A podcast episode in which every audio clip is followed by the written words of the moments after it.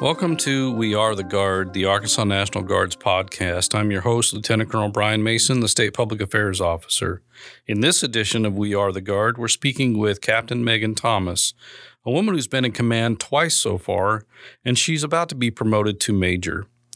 An additional distinction is that she was the first female infantry officer in the Arkansas National Guard and the first female commander of a company in an infantry battalion. Captain Thomas, please introduce yourself to our listeners. I am Captain Megan Thomas. I'm in the 39th Infantry Brigade as an assistant operations officer. Uh, I joined the military in 2005. I commissioned through ROTC um, in 2009. So you transferred over from your initial branch to become an infantry officer. Tell us more about that. I, hold three different branches. I started off as an AMED officer, a medical service officer. Um, I rebranched in 2011 to become a military police officer. I actually deployed to Afghanistan in 2014 as an operations officer um, in the Parwan detention facility.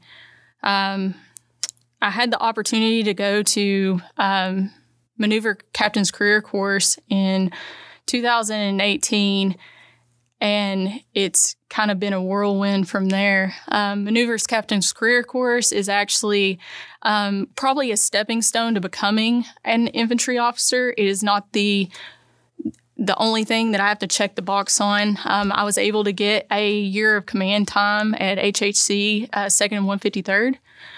Um, and currently, I'm in the 39th Infantry Brigade as an assistance operations officer.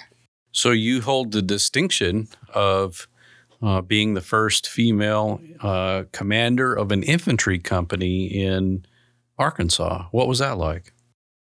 It was pretty amazing. Um, you know, a lot of people ask me if I was met with resistance or anything of that nature. I wasn't. I was. It, my unit embraced me. They embraced the experience. Um, we worked through it together. It, it was pretty amazing. Um, and, and, I had I had a good command too. My battalion command structure. It was it was just very supportive. They had my back, and I had theirs. So. Females in combat arms is a relatively new concept for the Army. For you, changing branches from military police to infantry required the maneuver captain's career course at Fort Benning. Can you describe that experience? Was that or your command of a company in an infantry battalion intimidating at all?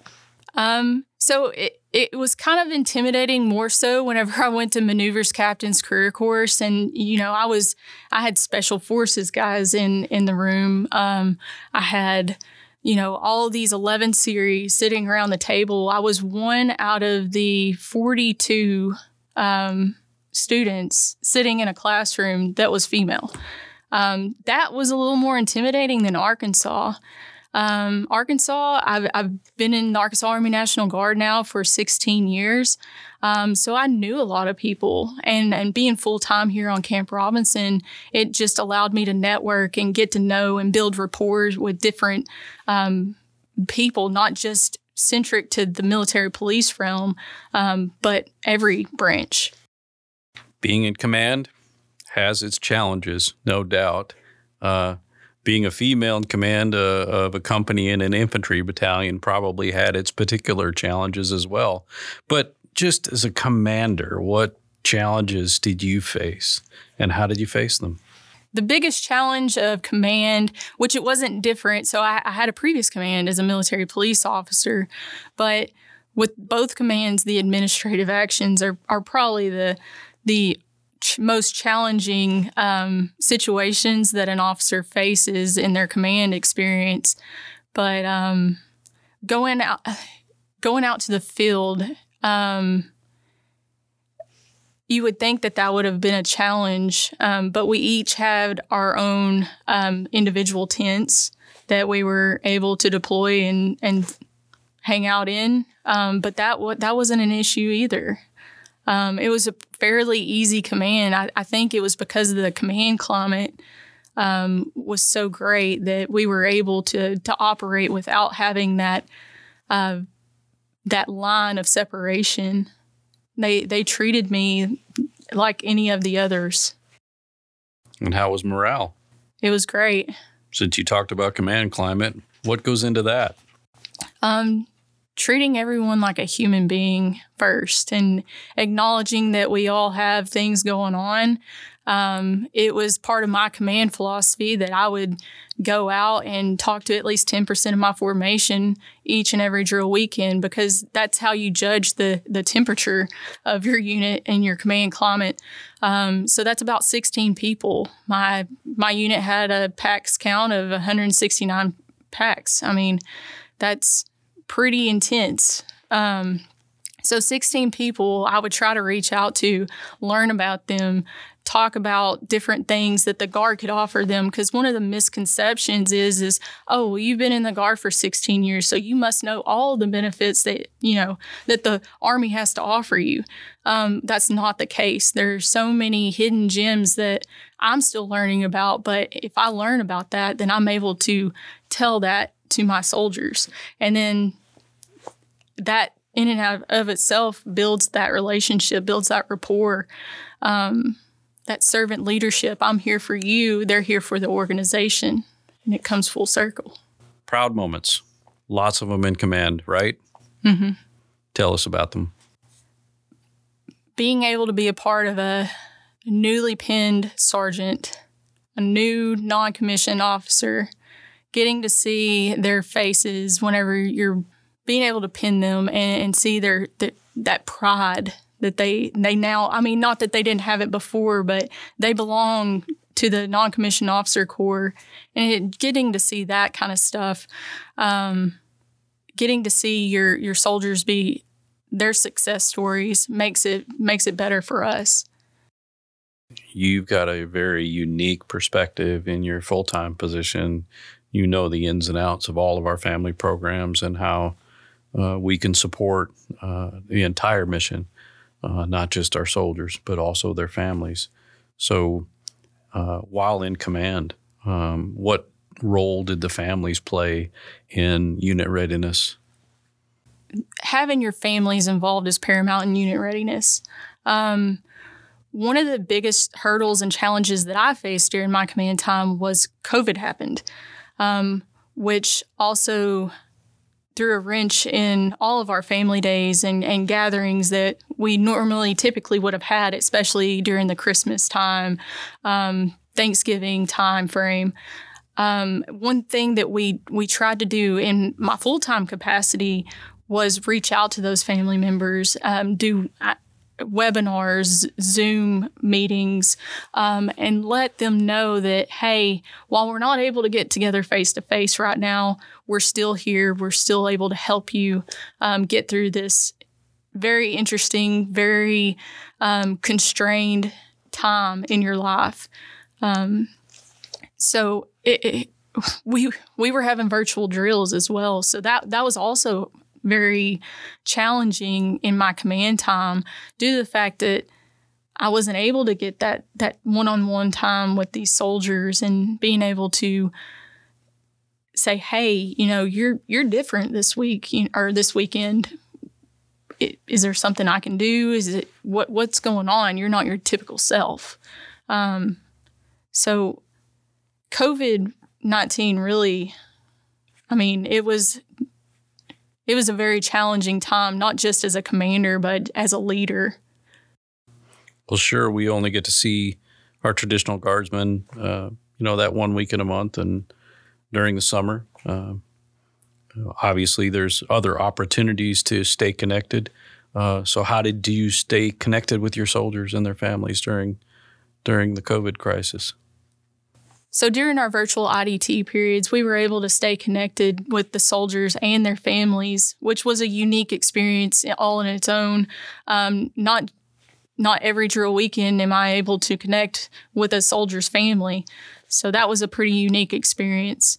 Um, and then it was also probably beneficial to have me at at Searcy HHC, Second One Fifty Third, due to the fact of my during the week job as deputy state family programs because I would have people hop on their their spouse's line and um, ask different questions. Um, hey, you know, what kind of benefits are available right now as it stands in this COVID 19 pandemic. Employers. We owe a debt of gratitude to our employers of our traditional guardsmen. I'm sure as commander, you had an opportunity to talk to a few. Tell us about that. Our employers have been so patient and flexible with our service members, our soldiers, especially in the 39th, because XCTC was canceled very last minute. Then we also had, uh, we have JRTC coming up in, in the horizon. It, it will be happening this summer. Um, so that's being able to communicate hey employers we're, we're so thankful for you know letting us have your employee uh, during these extended time periods because one was 21 days and now we're looking at almost 30 for jrtc um, normal annual trainings are 14 days 15 days. Um, so just being able to sit down and talk with them and tell them how thankful we are that they are patient, they are flexible with their employees, and letting us borrow them um, for these extended amount of time periods. Um, it, I'm just, I'm thankful that we have employers like that in Arkansas. There's no doubt that these extended training requirements and opportunities have played a role in an employer having to pick up the slack for one of their employees being away from work due to military duties.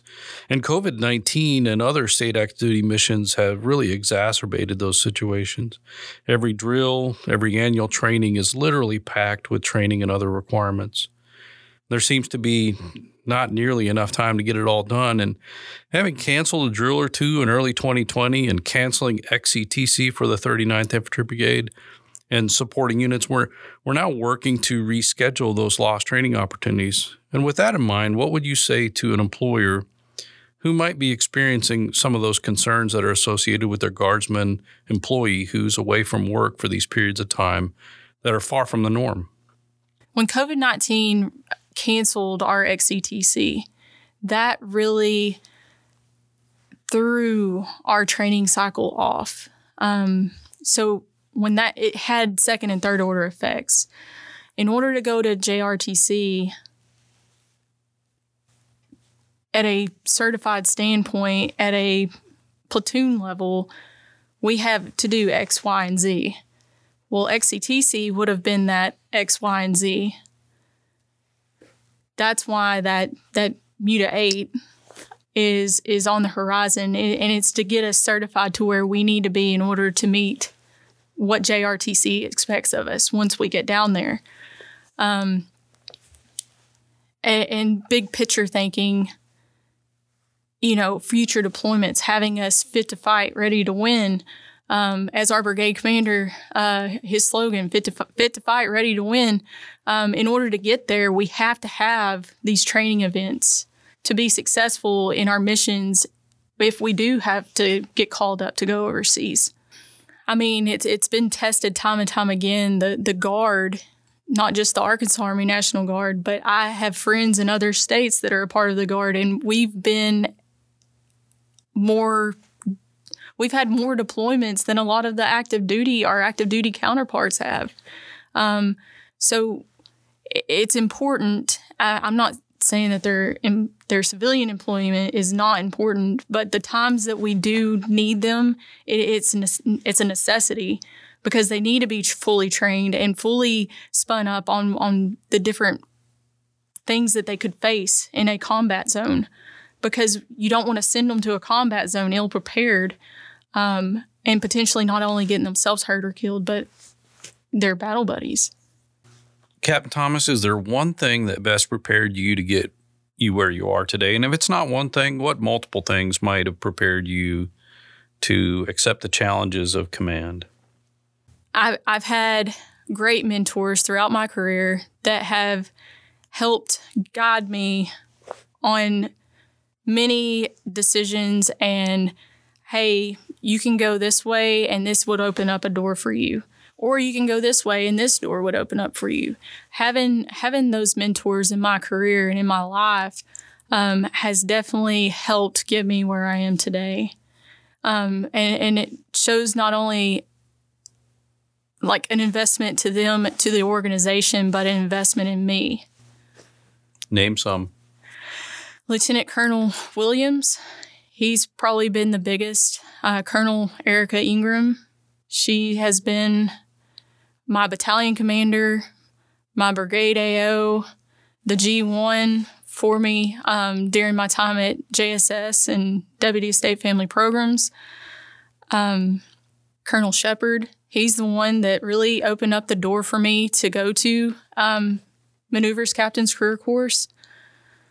I, I mean, the, the sky's the limit, really, sir. I mean, I've, I've had a lot of influential leaders throughout my career. Colonel Sailor is definitely a great leader to follow as well. Uh, it's very difficult to change a culture.